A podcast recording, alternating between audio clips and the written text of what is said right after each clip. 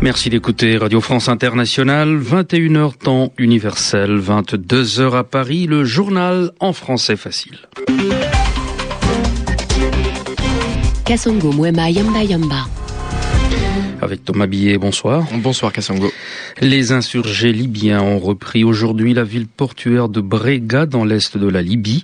Rejoints par des officiers et des soldats plus aguerris, ils poursuivent les forces loyalistes repliées sur Albicher à une trentaine de kilomètres. Un nouveau gouvernement d'union nationale à Madagascar, Camille Vital a nommé une nouvelle équipe de transition avec pour mission d'appliquer la feuille de route proposée par la médiation internationale.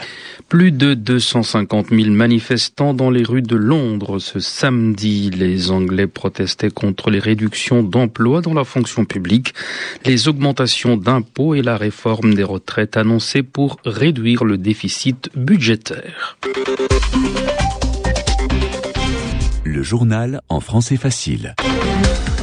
Après le carrefour stratégique d'Ajdabia hier, les insurgés libyens affirment avoir repris la ville portuaire de Brega dans l'est de la Libye. Deux victoires majeures depuis le début des frappes aériennes de la coalition internationale qui neutralise les chars et les véhicules blindés de l'armée régulière.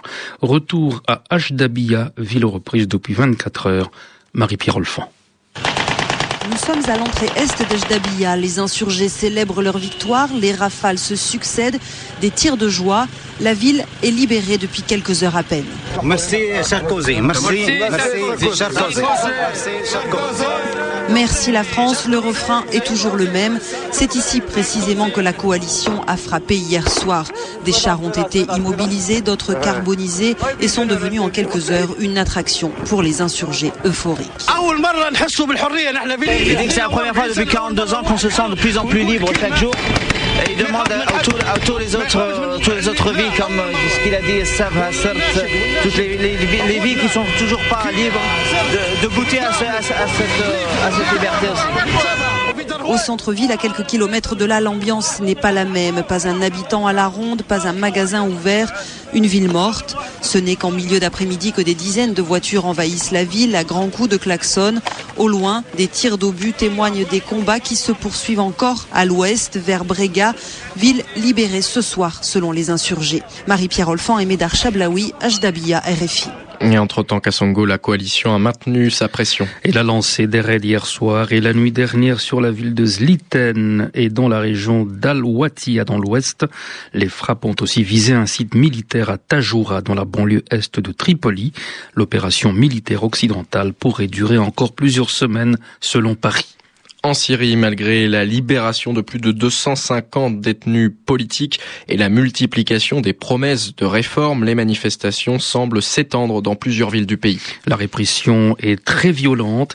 Il y a probablement plusieurs dizaines de morts. En tout cas, deux personnes qui tentaient de mettre le feu à un local du parti basse ont été abattues à l'attaquer sur la côte. Ali Abdallah Saleh se dit prêt à quitter le pouvoir sans délai. Lâché par de hauts gradés de l'armée et par de nombreux parlementaires, le président du Yémen pose toutefois une condition que cela se fasse dans la dignité. Dans une interview à Al Arabiya, le chef de l'État yéménite dément toutefois l'approche d'un accord sur une transition pacifique du pouvoir. Selon lui, l'opposition a revu ses exigences à la hausse peu après l'ouverture des négociations. Mahmoud Abbas a rencontré aujourd'hui à Ramallah des représentants du mouvement islamiste Hamas au pouvoir à Gaza. L'occasion de discuter de la réconciliation entre les deux factions palestiniennes rivales. Euh, C'est la première fois d'ailleurs depuis au moins deux ans que le président de l'autorité palestinienne s'entretient publiquement en face à face avec de hauts dirigeants du Hamas. La rencontre a été qualifiée de très positive. Gaza qui a abrité ce samedi une rencontre entre plusieurs groupes palestiniens. Les participants se sont engagés à un retour au calme si Israël met fin à ses raids dans l'enclave palestinienne. Le djihad islamique, organisation radicale, a pris part à la rencontre. La réunion a eu lieu après presque deux semaines de confrontation avec l'armée israélienne qui ont fait huit morts côté palestinien. À Madagascar, le Premier ministre a présenté aujourd'hui un nouveau gouvernement d'union nationale pour la transition. Pour Camille Vital, il s'agit d'une équipe comprenant toutes les tendances politiques ayant accepté la feuille de route proposée par la médiation internationale, médiation dont on attend maintenant la réaction Grégoire Pourtier. Comme Camille L'a confié, c'est le poste de ministre des Affaires étrangères qui a été le plus discuté. La place est en effet stratégique pour convaincre la communauté internationale que Madagascar est engagé dans un processus consensuel. Elle échoua finalement à Yvette Silla, veuve de l'ancien Premier ministre de Marc Ravalomanan, qui avait rejoint Andra Zoel avant de mourir. Parmi les autres faits notables, la création de deux ministères d'État. L'économie et l'industrie revient à l'ambitieux Piero Razzona-Rivel, pourtant sous le coup d'une condamnation aux travaux forcés datant de 2006 et qui avait appelé à voter non lors du référendum constitutionnel de novembre dernier. Le portefeuille des relations avec les institutions est quant à lui attribué à Yvémé Rakutu Arissou, dissident de la dernière heure de la mouvance Ravalomanan. Il symbolise l'inclusivité. Huit ministres de l'ancienne équipe sont reconduits à des postes souvent décisifs, les finances, les mines, la justice ou les forces armées. Mais Camille Vital l'a martelé, l'objectif est de gérer les affaires courantes et d'aller au plus vite dans les élections. On attend désormais la réaction de la communauté internationale qui était circonspecte après la reconduction du Premier ministre. Grégoire RFI. Les Comores n'accepteront jamais la transformation de l'île de Mayotte, terre africaine et arabe, en un département français. Sortie très musclée du président comorien ce samedi, Ahmed Abdallah Mohamed Sambi s'est exprimé à Moroni devant plusieurs centaines de personnes à l'occasion de la journée de la solidarité.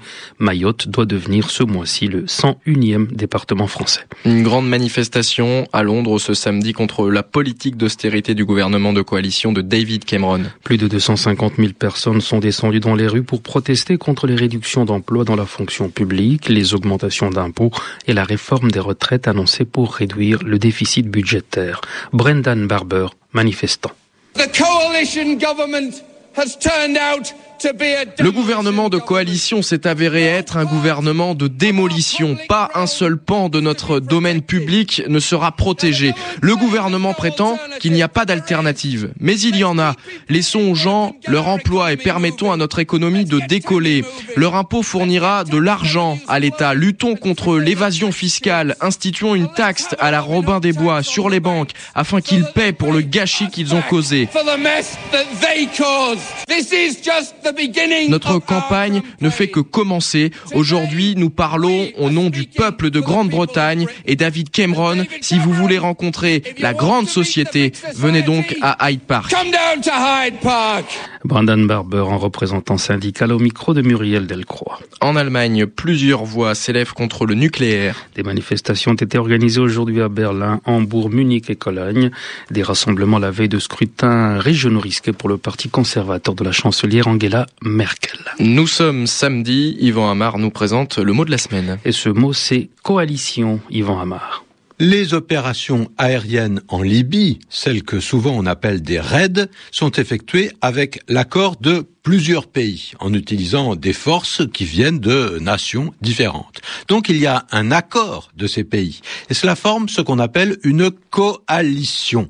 Le mot paraît difficile, un peu savant, mais on l'a constamment entendu, ce qui fait que, bien sûr, c'est le mot de la semaine. Une coalition, c'est une alliance. Mais quand on parle de coalition, on a toujours l'idée d'une alliance assez guerrière. Hein. On emploie le mot pour la Libye, on l'avait utilisé il y a quelques années pour désigner les anglo-américains et leurs alliés qui étaient impliqués dans l'invasion de l'Irak. Mais attention, en général, on ne mettait pas dans cette coalition les pays qui donnaient un soutien moral, un soutien politique, mais quand on parlait de la coalition, on faisait référence aux pays qui s'engageaient militairement.